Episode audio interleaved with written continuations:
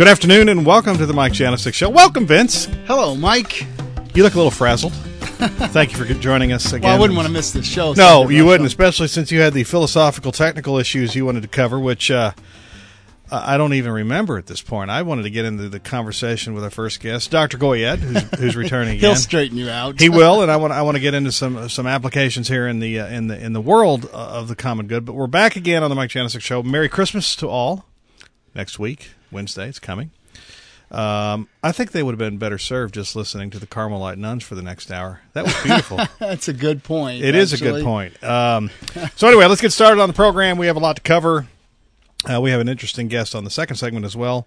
Uh, Dana, Go- I'm gonna have to figure out the pronunciation of that name too. Dana Goye.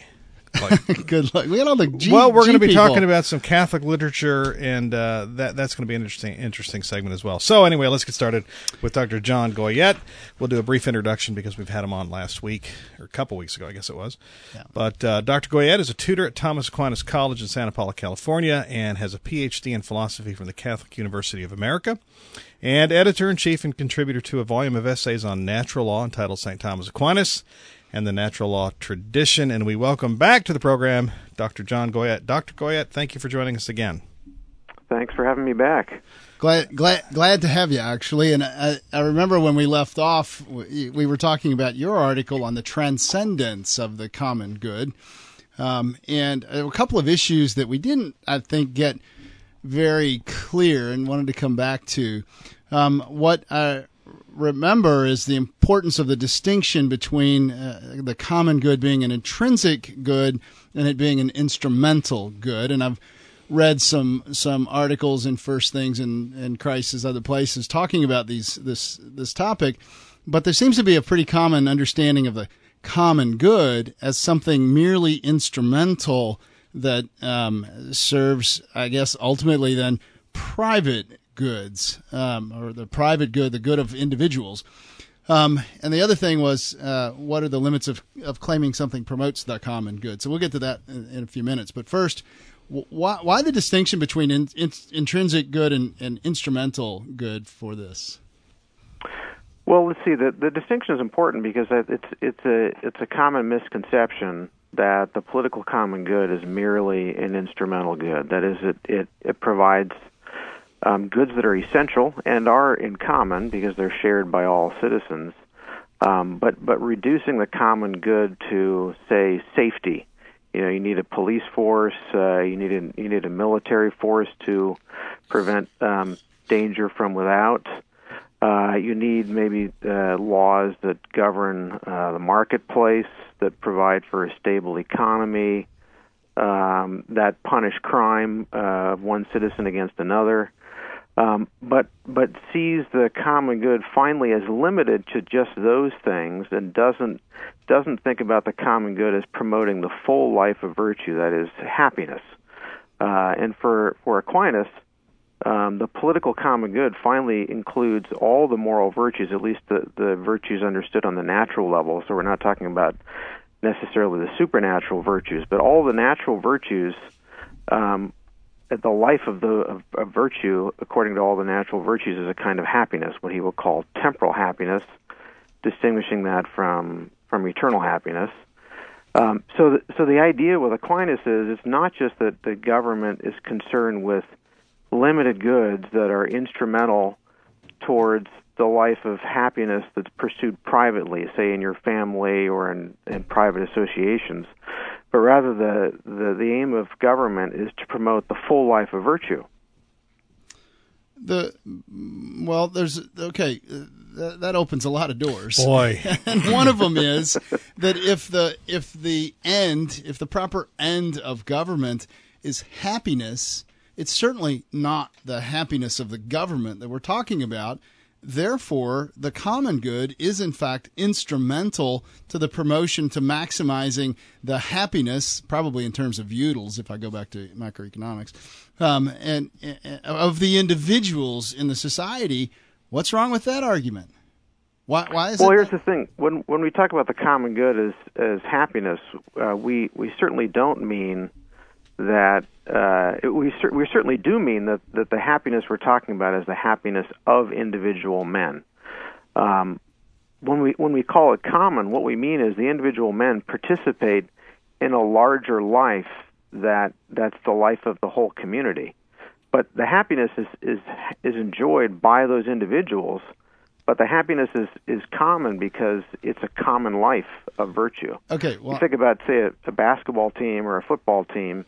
Um, each individual player is doing their own thing, but but what they're doing is part of a larger a larger effort, a larger activity. They're they're playing uh, a game in common together, and the goods that, that they achieve are shared in common as well. So if they if they win, they all share in in the victory, um, and the activity that they pursue to to attain victory that's shared in common as well. But it's not as if you say, well, the team enjoys victory, but not the individual players. No, the no, players no, enjoy the I'm I'm I'm reading some philosophers writing on this stuff, Thomists, and and one of the points being made is is that uh, the one of the qualities or characters of the common good is that it benefits both both the collective and the individuals, and it's um, what, what do we call Un, infinitely divisible? I guess the more the the participants take of the common good, the the more everyone gains of it as opposed to losing. And so like if we promote justice as a common good, the more I individually participate in promoting justice in the community, the more everyone benefits by by that promotion, and myself and everyone else included. As distinct from I contribute apples and and we share an apple, and if anybody takes some of it, there's less of it for everybody else. Is that a proper distinction? Yeah, I agree with that. That seems right to me. Okay, um, and so that's that means necessarily then the common good itself, particularly, is an immaterial thing. Correct. Okay. That's right. May your humble host interject a question? Oh, did oh, did, are you on the show? Well, sorry, uh, Doctor Goyette proposed an interesting metaphor, which might be easier for me to describe what I'm trying to say, and far be it for me to uh, at all in any way challenge Aquinas, but I have a problem with this government unless the government is not rightly defined or rightly understood. And here's my point. Back when I was a young man and uh, able to do so, we used to have a number of uh, pickup basketball games uh, between family and friends and neighbors where uh, we, because uh, obviously solidarity with one another as family members and so forth, uh, we had a lot more charity. And when we played basketball, I would call my own fouls, for example, I guess my point here is if individuals are living the full life of Christ and expressing all of their activities out of charity, is government even necessary? Oh my gosh, I can take that absolutely. That's the whole point of concupiscence is that somebody has to supervise these processes. We have a hierarchy in society, like we have all sorts of other hierarchies in the church of moral values, yada yada. And so, Mike, there's there there are places that have been close to less than. I'm talking. I'm talking government. philosophically. Obviously, the oh, well, fall. But government is necessary, but you're getting sidetracked here. The no, I'm we not. Haven't, we happened. This happened last time. Is that is that getting down the principles? Man, I'm already getting smacked. Is more important than than applying them. I think at, at, no, least no, no. but this is a principle, and Aquinas is saying that the government is not just an instrumental carrier of the common good. It is it's an intrinsic good in itself. Yes. Yes. And, and so, but and so but the question on, is, how is that? We haven't well, gotten on, we, there yet. Okay. We don't want to say the government is the good. We're saying That's government right. is ordered towards the common good. So right. the government itself is, is is instrumental. Laws are instrumental, but those are instrumental towards a kind of common life. So the common good is the common life. Which um, the we don't want to say whatever government functions are. We don't want to say that's necessarily the common good, but it's ordered towards the common good. Okay. Okay, so thank you. Philosophically, we're trying to discern what is this end or purpose. What's the what's the aim of government? And it is the common good. I mean, I, we can get that far politically, but understanding exactly what that means takes a little more. Uh, uh, discernment, perhaps. One of the things we've established, I think, is that the common good is immaterial. Okay, the the next Mm-hmm. thing, and and and divisible. This is related to it. That when participants in the community partake of the common good, there isn't less of it. There's more of it. That's right. Yeah. So in other Uh, words, if if the common good is the common life of virtue, uh, the more I act virtuously or excellently in in community, the more others are encouraged in living that same life. So what what I do has an influence on what you do, and and they enjoy the fact that you act properly. Correct. Yeah, everyone. You're not stealing their stuff. they can leave right. Their... If you're living if you're truly virtuous, you delight in, in, in virtuous actions. So you see what what um, what your neighbor does, and you see that's a good thing, and you delight in it. That's why we, we praise the courage of soldiers on the battlefield. Good is That's why we itself. erect statues to public benefactors. So we we recognize excellence. Right. Um, and, and so your example earlier of the soldiers protecting yada yada, the the hiring of soldiers, the building of missiles, and all that stu- sort of stuff the, that that those are public goods. Those are uh, not so much the soldiers; they're employees, but but the but the property of war. Those are public goods. They're owned by the government, but that doesn't explain why the government should have any goods at all, any public goods at all. What explains that is the purpose of government is to promote the common good, and their ownership of public goods is in the service of that end. Am I right?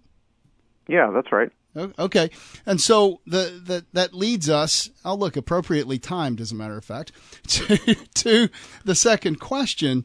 When when we expect the government to be promoting the common good, uh, do we circumscribe the activities to to those things necessary to promote the common good? How far does it go? What are the, what are the limits of this claiming that something is oh this is for the common good? Um, I have an article sitting here from where is this? Uh, the first Clinton uh, era, uh, written by a Jesuit, and I, I, don't find it right off, but but saying that health care for everyone is a part of the common good, that we need to provide health care to everybody. Um, I, first of all, health care is material. Um, and, and uh, the the but the question is, how do we philosophically or even political uh, theory uh, derive some limits for what is promoting the common good? Well, let's see. The, I think the place to start is to think, first of all, that um, the political community is part of a larger providential order that God has established, mm-hmm. um, and so you have to you have to see where it's situated. And I think um, I think the political community is, in a way, limited both uh, from above and from below. What I mean by that is um, the political community is ordered towards temporal happiness, but that's finally not the highest end. Um, the highest end, the most perfect common good, is is the common good of the city of God. Amen. So, so first of all, any political order that closes itself closes itself off to the supernatural common good or closes itself off to the truth of revelation um, is defective. Libertarians.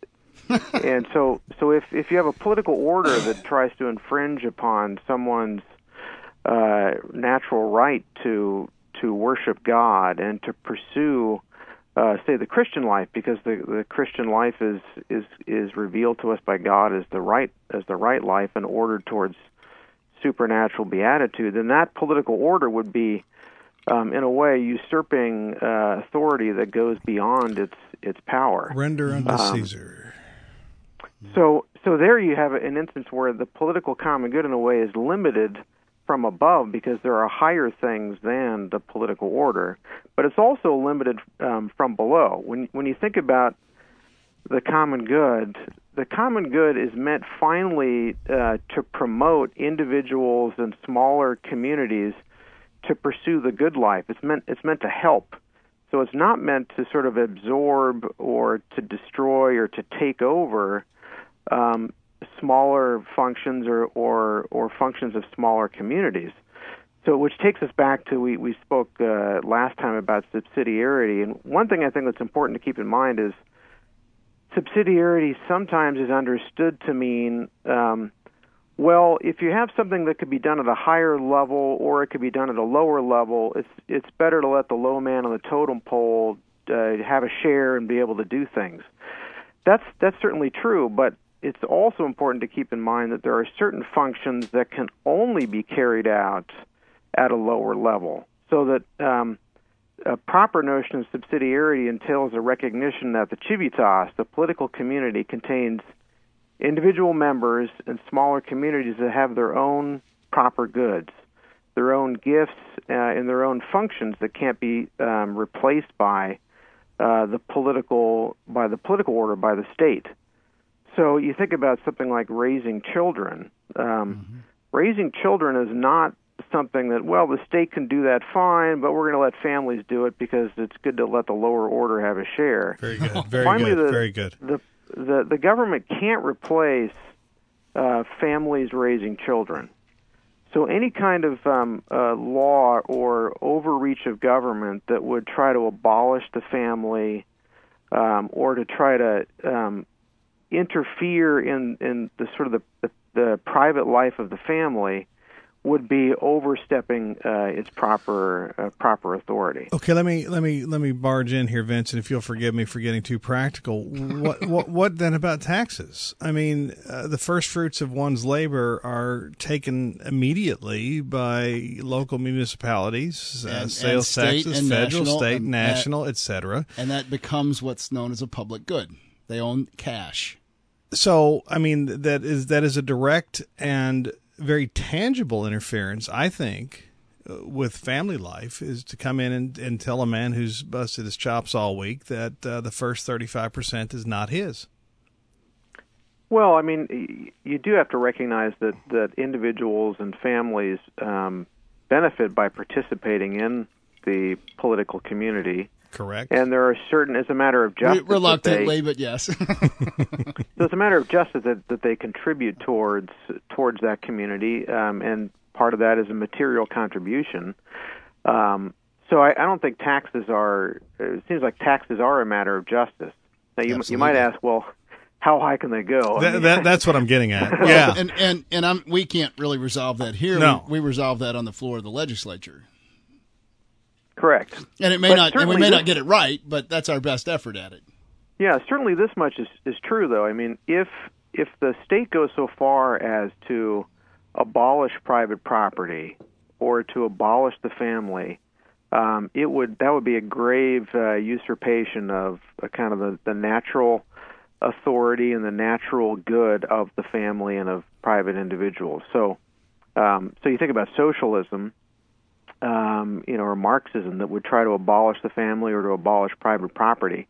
I think that would be a clear kind of overstep of the authority of government because right. what they're doing is rather than taking individuals and lower communities and, and ordering them towards the full perfection that they're meant to achieve, they're actually destroying uh, right. individual liberty and they're destroying smaller communities. And and that that's not what government is about. It's an interesting point about subsidiarity, the the, the subsidium, the un, under under um, supporting. I forget exactly how that uh, translates, but but the, the um, idea that uh, that's that becomes rubber meets the road is, is how much does the government take away from everybody or some groups, and especially with a complex, extremely complex tax code, it always ends up taking away from some groups, and then and then how does it promote the common good for the government to give that to some other groups? And a lot of examples come to mind. Okay, bailout comes to mind. Uh, uh, Social Security comes to mind. Uh, uh Medicaid, uh, Medicare, uh, and and healthcare generally. If we move toward this Obamacare model, these these things are all private goods that the government is confiscating tax and redistributing in various ways. Meanwhile, taking off its cut, of course. But uh, yeah, well, if, if you think about Catholic social teaching, I mean, there's a helpful distinction to be made there that um, I th- um, that it's the proper role of government to order men principally towards the good life, the life of virtue. But in order to live that, it does need to take care of certain material goods. And uh, Catholic social teaching maintains that if someone's in extreme poverty or an extreme need, it's it's a matter of justice finally for the whole community to attend to the members that are in extreme need. But but the question is what is what is extreme need? I mean, if you talk about certain things like health care, um, if you're talking about emergency health care, that might be one thing. Yeah, totally. But mm-hmm. so so you have to you have to make a distinction between Um, some in an extreme need, where it's a matter of justice that the, the community take care of the individual in extreme need. Beyond kind of extreme need, though, we're then moving into the realm of what you would call Christian charity. So right. certainly it's a good thing to foster charity, but but charity isn't charity unless someone's freely giving and they're giving for you know, for supernatural reasons, uh, supernatural motivations. Caritas is the supernatural motive. The, the, charity that we're contemplating here is for love of God and as and as a Christian. Um, but it is our role as individuals. It is our role as a community. It is our role as a church to do that, to do charity, and even to do justice. But it is the role of government to pursue the common good in in uh, and some of those ways are limited, it would seem to me. Now, I don't necessarily want the government providing me uh, health care. I don't even want the government providing me food. Um, I don't think that, that that should come from people who have it taken away from them at gunpoint, which is what the government does in the final analysis every time. Um, the, the, I would think for myself as a, as a moral person that I would go knock on my neighbor's door, or I would go knock on the community center, or I would go knock on the parish church, and, and that just makes sense to me. So I'm not. I'm, I'm trying to understand. Am I thinking wrong about that? No, I think that's largely right. I mean, although, although I do think when you're talking about extreme need, that changes things. But for the most part, if someone is in need but not in extreme need, um, it's if you think about the good life, um, the, the political common good is shared, the shared life of virtue. It's good for citizens to be generous with each other, to share their goods, to help those in need. And when they do that freely, then that's that's that's a virtuous activity. That's an excellent activity that they're carrying out. That's that's different from government sort of taking from from you and giving to someone else because you know that's not necessarily a virtuous action if if you're compelled uh, to help your your neighbor in need. So, oh darn, I, I can't be Robin Hood. I mean, I hate that. I want to go rob. well, listen, give you, it to the poor. You're hitting on a. But you got. Go ahead. I'm sorry. You're hitting on a, a very fascinating point, and I'll say it. I'm guilty. Um, I look at my tax bill, and I'm at a little bit over fifty percent, fifty point eight to be exact. And there, there's a tendency, even in, in a faithful Catholic, to say, you know what, uh, I've given my share. I've given my share. Yeah. Well, and, look, and, and, so I guess the question is, uh, do we ever look at the, the prospect of as the state grows larger in its mandates? It's Uh, do you impede? Do you impede the individual Christian's ability to be charitable? Totally, absolutely. I was asking our. Sorry. Well, I think our guest needs. we have three minutes left, and and our guest needs to clarify one more thing. I'm sure, and that is, you said extreme need. But but there are two elements I think to this thing we call extreme need. One of those is the quality, and the other is the duration. And so, extreme need that someone gets themselves into, a drug addict that can't support himself, goes on and on and on and on and on. Do we have an obligation to support people who who refuse to clean up their act for whatever reason and and want to live off of, for example, Medicaid? Uh, you can't live uh, off that. How about something else? well, anyway, well, government I mean, benefits. I think certainly if you're going to talk about government helping someone who's in in a in a bad way and is in extreme need, and that that might be a drug addict, but it's it's not unreasonable to say if we're going to help you, then then in order uh, in order for that to happen, you need to you need to you know come clean or participate you know in some yeah. maybe a some kind of drug program. And if but you know, refuse. kind of a quid quid pro quo. I mean, if someone's in, a, this is why you you think about someone who's maybe on unemployment. You know, it's reasonable to say if you're going to receive help, then you need to start looking for a job, and that might mean taking a job that's not not a job you necessarily want to take. Um, so I think uh, you know we we can maybe kind of go to the other extreme by helping people, and we don't really expect anything in in return. Um, but we all, I think also we, we tend to sort of push the need to the point where we're we're involving government's involved in all sorts of ways rather than kind of limiting those ways to to cases of extreme need. Yeah, I, I think that's a whole other show. Um, Excellent. Absolutely. Um, Dr. Goyette, thank you so much again, and uh, you've been very clarifying this afternoon on the Mike Janicek Well, Show. okay. And anybody who has any thought about learning about the common good needs to read your stuff. That, A- absolutely. sine qua non. You need to write a book, The Common Good, and start with chapter one. Uh, well, oh well. so I Never- appreciate. nevertheless, thank you. Anything else you'd like to toss out there for a listening audience in Kentucky? Um, let's see. Well, you had mentioned on your last show that uh, uh, having uh, maybe kids that want to come to Thomas Aquinas College. We have a great college out here in Southern California. The weather's beautiful, and uh, we pursue the truth here. And uh, so, anyone who's interested in in having their children acquire a true uh, Catholic liberal education should uh, should look us up. Give us What's- a website. What's the website? Yeah. Uh, it's uh, www.thomasaquinas.edu. Man, you got in early on that. you sure did. That's right. All right, Doctor. Uh, thank you so much again, and have a very Merry Christmas, and keep up the great work. And we'll look for you on uh, First Things, uh, the Catholic thing, and, and, and everywhere else that you need to be Okay. seeing. God bless you, John. God bless. Goyette. Thanks, Thanks, right. Thank you. Merry Christmas. You too. Uh, Vince, we're going to have to bring him back and get Absolutely. more into the practical applications of this. Oh, we can do that. We Well, got. we're in the tall grass a here. small error in the beginning in the principles leads to all sorts of crazy errors in in in the results. Okay, and if we can educate the populace in the demos in the democracy, we can educate the populace on the proper end of government. Then we can fix it in the halls of the legislature. But we first have to understand what government is really supposed to no, be doing. no, no, no, no, no. We We, we first have to win elections. Pray, and that's how you do it by having an educated voting populace. Nothing on Phil Robertson? Phil Robertson. He's blank. We'll be We'll be back on the Mike Janisik Show right after this message. Stay with us.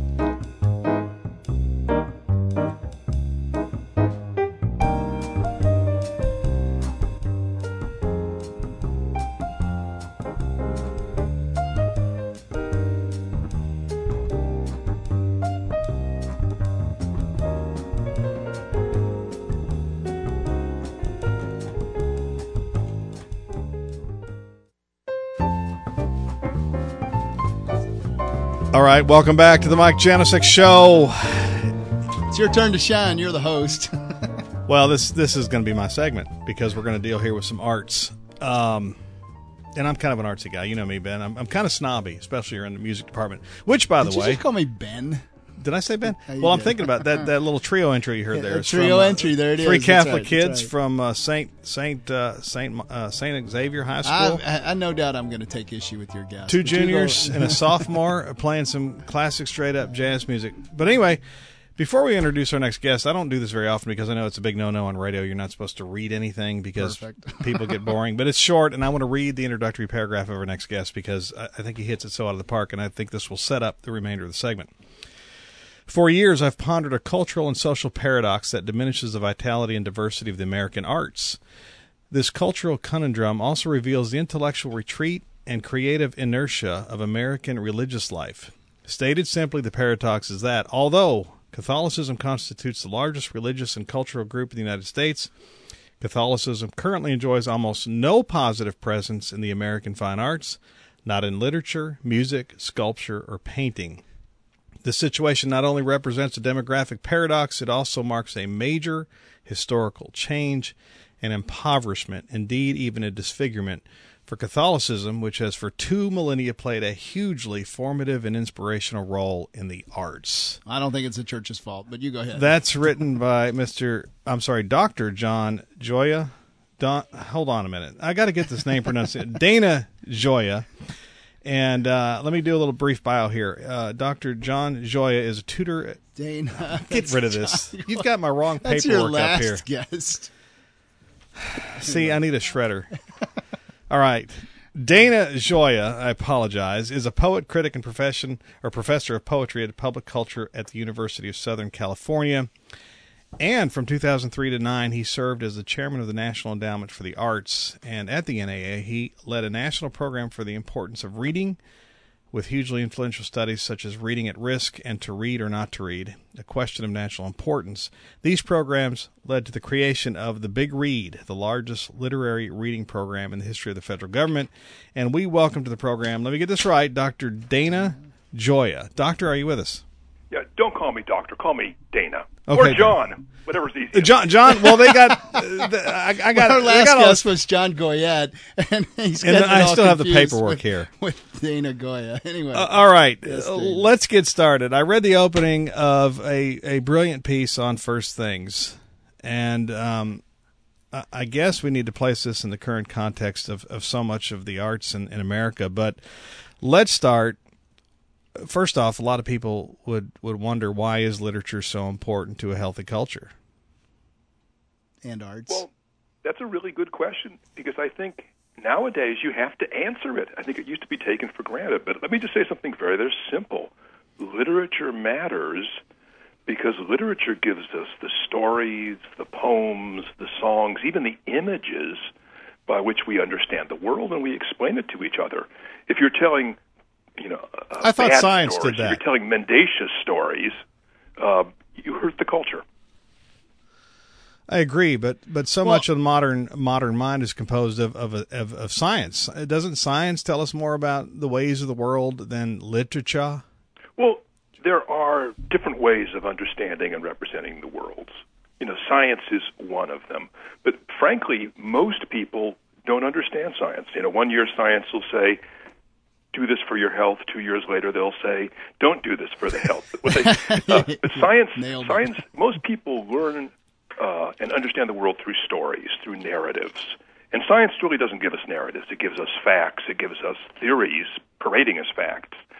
And you know, and consequently, if we're really going to, to sort of make sense of our lives, we'll make sense of it in terms of, of stories. Great politicians knew this, and and if I you know may invoke his name, Jesus knew this. When Jesus you know spoke you know to people, he didn't give them theology. Uh, he told them parables. He gave them poems like the Beatitudes. He made uh, you know uh, you know basically little aphorisms. You know, literature uh, because it gives us reality in terms that we can comprehend and remember is actually much more powerful than science in terms of culture. I'd, I'd have to agree with that. Yeah, I mean, Well, yeah, and when and when the church gives up its ability to speak to people, you know, through through literature, through music, through paintings, through sculpture, through architecture, frankly, all you've got left is uh, is the professor of theology and the parish priest. Uh, well, you know, wait a minute now. The the the, the church. I'm with him on that one. you, you, but but you're talking about, and by the way, this is Vince Heiser. I'm I'm the uh, co-pilot here. Um, you're talking about the the the church as doing these things, but isn't it really the Catholics in the streets in the in the in the in the church that that put together these programs and these art events and the uh, and uh, even all through history. I mean, Well, we as yeah, Catholics do it. The church doesn't particularly do it. yeah, it's both. It's both. But you- you're absolutely right. Um, the people that are going to change it, and the people who, in a sense, have backed away, are the laity. Um, you know, I think if, if if if Catholic writers, you know, wait, you know, for the for the bishops to give us the go ahead Oh, my gosh. something, we'll be waiting a long time. They you know. sure will. But but but look, we and even then they'll put you know you know they'll they won't give us the imprimatur. No, I mean No, Catholics have you know the Catholics have to take responsibility uh, for their own culture and their own faith, Amen. especially Catholic Okay. artists, Catholic intellectuals who have been so busy trying to assimilate into a secular culture, which frankly dislikes them. yes. You know, I mean, it's didn't like know you know, uh, I don't blame an atheist for hating Catholics. I mean, it's it's been going on since the French Revolution. I don't expect any different. Why? Right. Uh, I you know what do. what I criticize is uh, you know you know you know you know Catholics who who try to appease them by pretending to be other than they really are. Oh, ouch! You're so right. Uh, okay, but let, let me let me let me be uh, the, the critic here. Have haven't we? Well, I think maybe you are saying this, but haven't we done this? I mean, there's a certain um, distance that, especially what I'll call faithful or, or more serious Catholics, m- many in my audience, uh, have poo pooed the arts. And, uh, well, we don't, we're not going to be part of that. And, that's not and true. that's too much part of the modern culture, and we're not part of the culture. And we put a fence up, and, and we're the we're the faithful Christians here in the catacombs, and the world can go to uh, the Well- world can go to heck. Is isn't part of that attitude Hell is a destination. w- what has fed? Uh, well, not No, in, I- not in the context I, I'm I at. Think you're, I think you're absolutely right uh, up to a point. Um, you know, and certainly the non-intellectual Catholics, and and you know, I have to say that you know, I, I would rather trust my fate to a non-intellectual than to an intellectual. So that's this is not a you know, a, I- a, I totally agree. Put down a put down in my book, Right. Uh, but I think the non-intellectual, you know, Christians have largely felt, well, you know, this culture is alien. I'm going to back away from it. But the fact is, but then when you talk to them, they say, "Well, I don't like the movies my you know, my kids are watching. I don't like the music my kids are listening to. I don't like the books my kids are reading to. When we went to a museum, I found it terrible." So they complain about the culture all the time, and yet they don't take any actions to transform it. See, there's Now- my objection right there. I object. Oh, you're too, too personal. We know your efforts. No, We're not I know, talking but- about Vince but, on the. It's, it's, it's just a, it, it it is difficult, and when you have things that happen in the culture, like like what happens on regular TV regularly nowadays, and and the things even the National Endowment has gone through this this thing where some really raunchy art is funded by the National Endowment. Um, there is a recoiling from things that are ugly and horrible.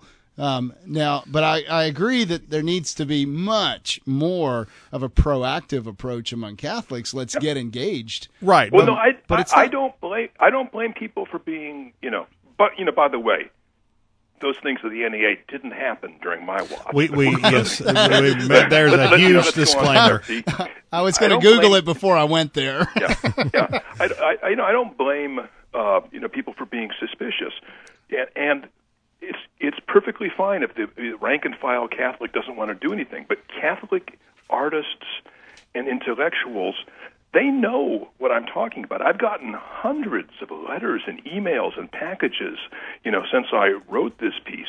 You know, they feel alienated from their culture, but they feel powerless about changing it. But if you look at simply the intellectual and artistic talent that we have in the Catholic Church, this is one quarter of the U.S. population. Uh, this is a billion people worldwide. It is. Yeah, we- we're, we're we're idiots if we if we think we don't have the the talent and the energy and the Oh. stamina to change it.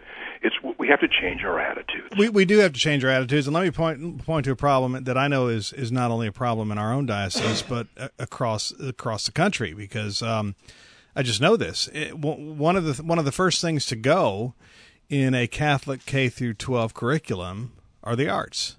Uh, we we have a lot of parents who are demanding high ACT core, ACT scores, where you know Duke Ellington's not a question on the ACT exam.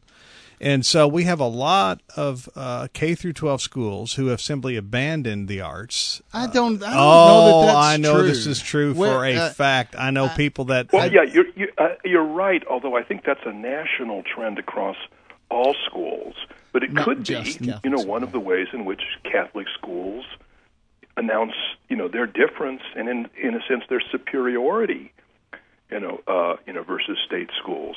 You know, and e- Easter. Easter. But you know, in terms of education, if you take the arts out of education, uh, you are losing one of the most powerful ways in which you uh, develop, you know, someone's imagination, their creativity, also develop their mind in terms of understanding their own future. Uh, you know, we we get this from stories. Stories by allowing us to lead imaginary lives, uh, expand our sense of what the possibilities of life are. totally agree. That is why bad stories, corrupt stories, cheap stories, vulgar stories, uh, you know, are like are like feeding your imagination, your mind, your will with junk food. okay, yeah. sold. But Um, and the thing is that if- you go, one of the points I make in my article is that if you go back 60 years ago, when there were fewer Catholics, they were less well educated, they were poorer, they were more isolated. They had this tremendous uh, cultural explosion. Flannery O'Connor, Walker Percy, Katherine Anne Porter, J.R.R. Tolkien, Yep. uh, Anthony Burgess, Evelyn Waugh. I mean, you know, if you you could not have talked about literature in English in 1950 without saying, "Boy, there's sure a lot of Catholics that are great writers." Uh, you know, and we've we've we were at the center of the culture. Now, I'm not saying that, you know that uh, you turn on the TV and you only see you know Catholic films. You pick up a you know go to the bookstore only Catholic books. No, what I'm saying is that even if you're an atheist, even if you hate the Catholic Church, I think you have to admit a culture is healthier when you have different uh, you know, parts of the population speaking to you know each other, where culture is a is a dialogue you know between different points of view, and we have lost the point of view of the largest religious denomination in the U.S., which is also the largest cultural uh, minority in the United States, i.e., Roman Catholics. Yeah, I, I, I totally agree, and and I would only add that uh, the abandonment of arts, and again, I don't I don't see this as much in the public schools, and I think someone might make a a strong case for. Uh, funding, national funding, federal funding of the arts, because I, I do oh, see it. Gosh, oh, stop! I, I cannot believe. Okay, it. I know it's, but my point is, um, I, I think we have a greater tendency to adopt this attitude of modernism and empiricism when we abandon the arts, and it and it seals It- off it's the the soul. federal- you know, the true, the good, and the beautiful. choking off Catholic education. We're choking off beauty. by taxes and and federal funding of a secular education. Okay, I know I agree with you that the, the Let's part of the, the main promoting point. part of promoting the common good is to promote the arts. Stick to the main point, as a please. tool of virtue. Okay, that's fine. No objection to that. But but you see budget problems in Catholic schools, and I disagree with you that all most or mo- most Catholic schools are abandoning the They arts are. because I don't think Yeah. they are. But, but let, let's put the, the federal funding thing to one Yes, side. thank you. I guys should have never said that because see, that- we're you know, diverted. I'll Vince tell you can't- something. You know, wh- who was the one that wants? I, I- I can't keep the two of you straight. I'm Mike. I'm Vince. He's the cranky one. Yeah, you know, you know, Vince. I think you're the ones that take us. Vince, you and I actually agree in that you know what we should do should not be funded by the federal government. Uh, and one of the things we should do is cultivate and champion uh, the arts. I mean, I can't tell you how many people who have become Catholics, that, who were raised atheist or were sort of fallen away Protestants. They never tell me. They never tell me. Well, I was sitting down with somebody, and they gave me the arguments for divine generation and divine spiration, and I said, "My golly, I'm going to be a Catholic." The, sto- the story I hear again and again is, you know, I was sitting and I heard uh, a mass by Mozart, Yep. and the music was so transcendent, it made me understand I was foolish to deny to, de- to deny what is out there. Uh, or I read, you know, uh, you know, a book by you know Walker Percy, a a book by Evelyn Waugh, and I realized that my life was going in the same way, and I had this sense of the supernatural. Only then, you know, do they go and, and they get instruction. But the turning when you lose the arts, you lose one of the most powerful ways in which God's voice is heard in the world. And um, you know, and, and we can spend all day whether you know, you know, federal funding. Uh, okay, funding, let, first or the let, me let me Paul, let me stop you.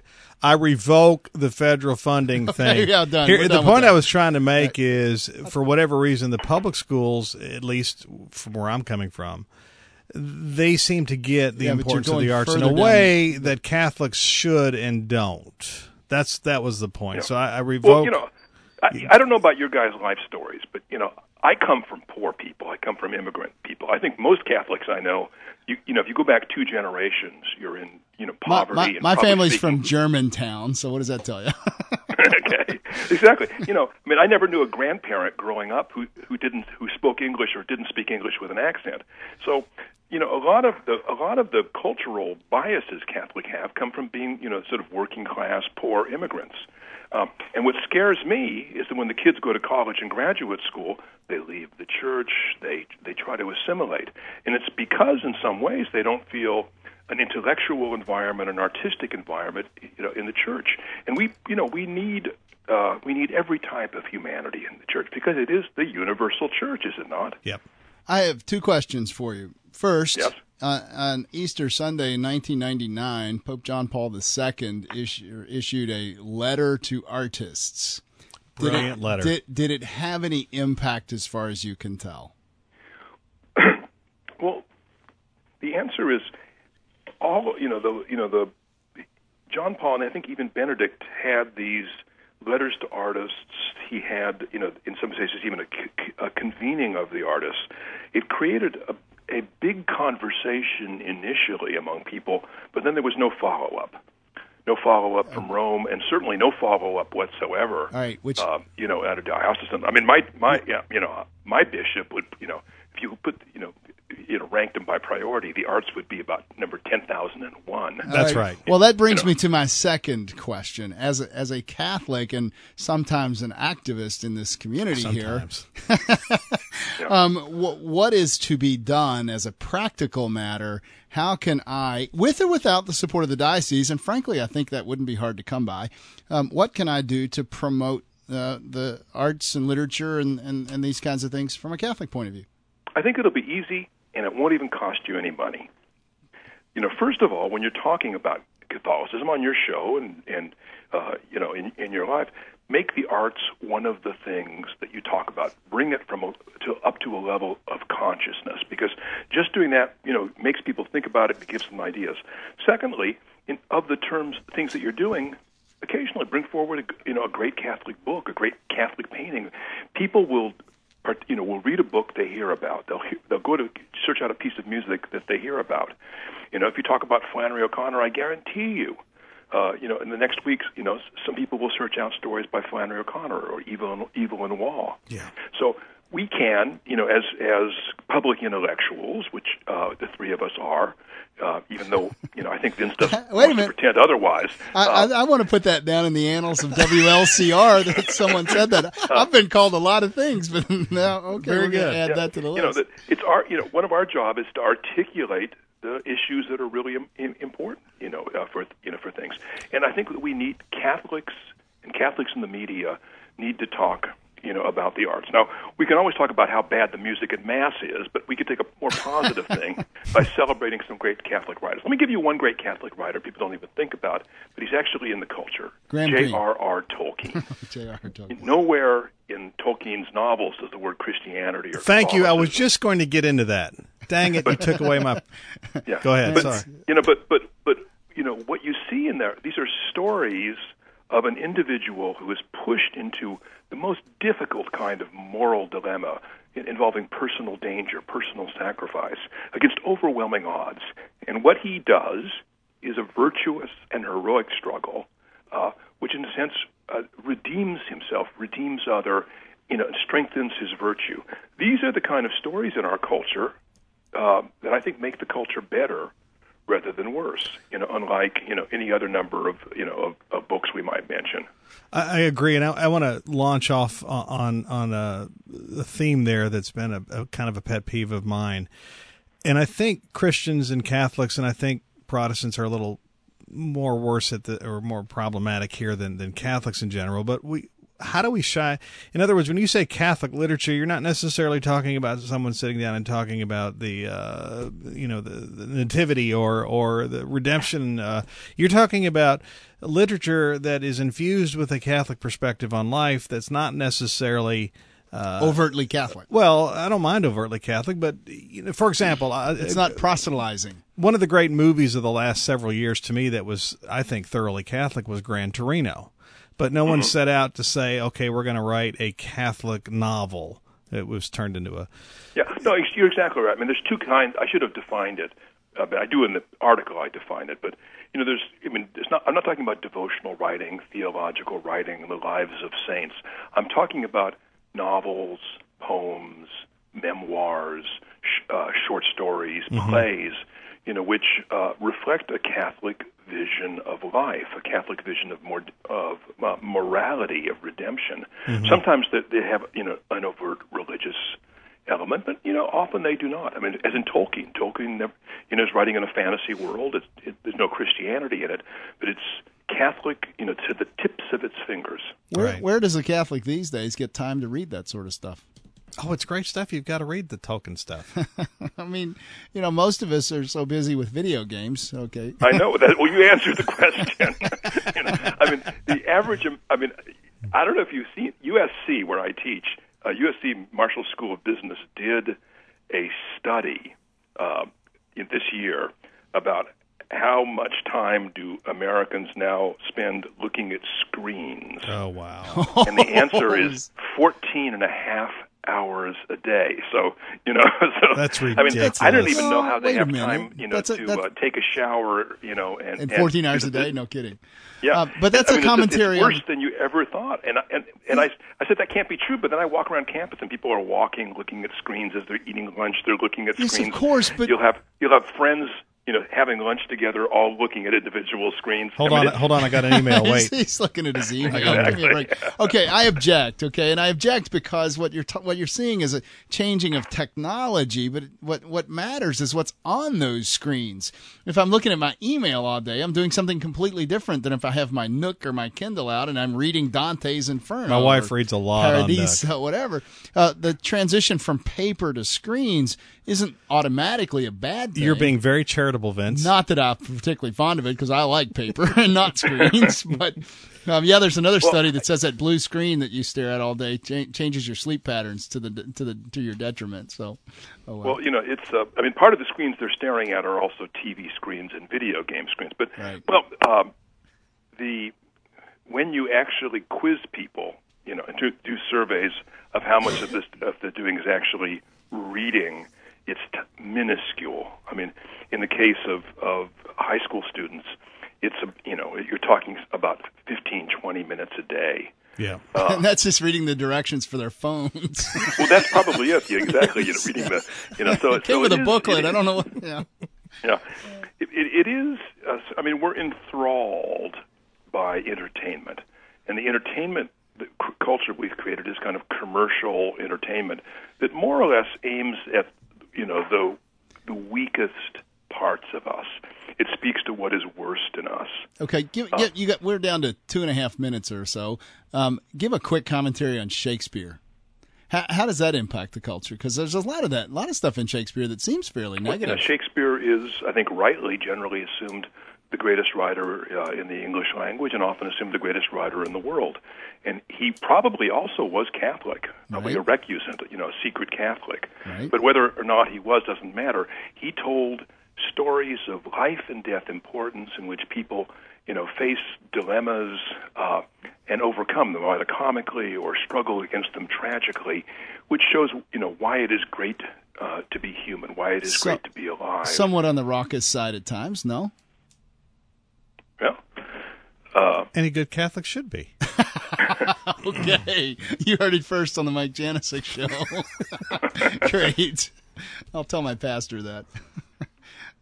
All right, Dr. Gioia, how do we get you back as the chairman of the National Endowment for the Arts? I think that's probably the most important question we ought to be asking right now. You're, you, kicking you're, and sc- kicking and screaming. wow. I was in Washington for eight years. We, we had nothing but success, but it, you know, uh, I, I am back to being a writer, which is what I think God intended me to be.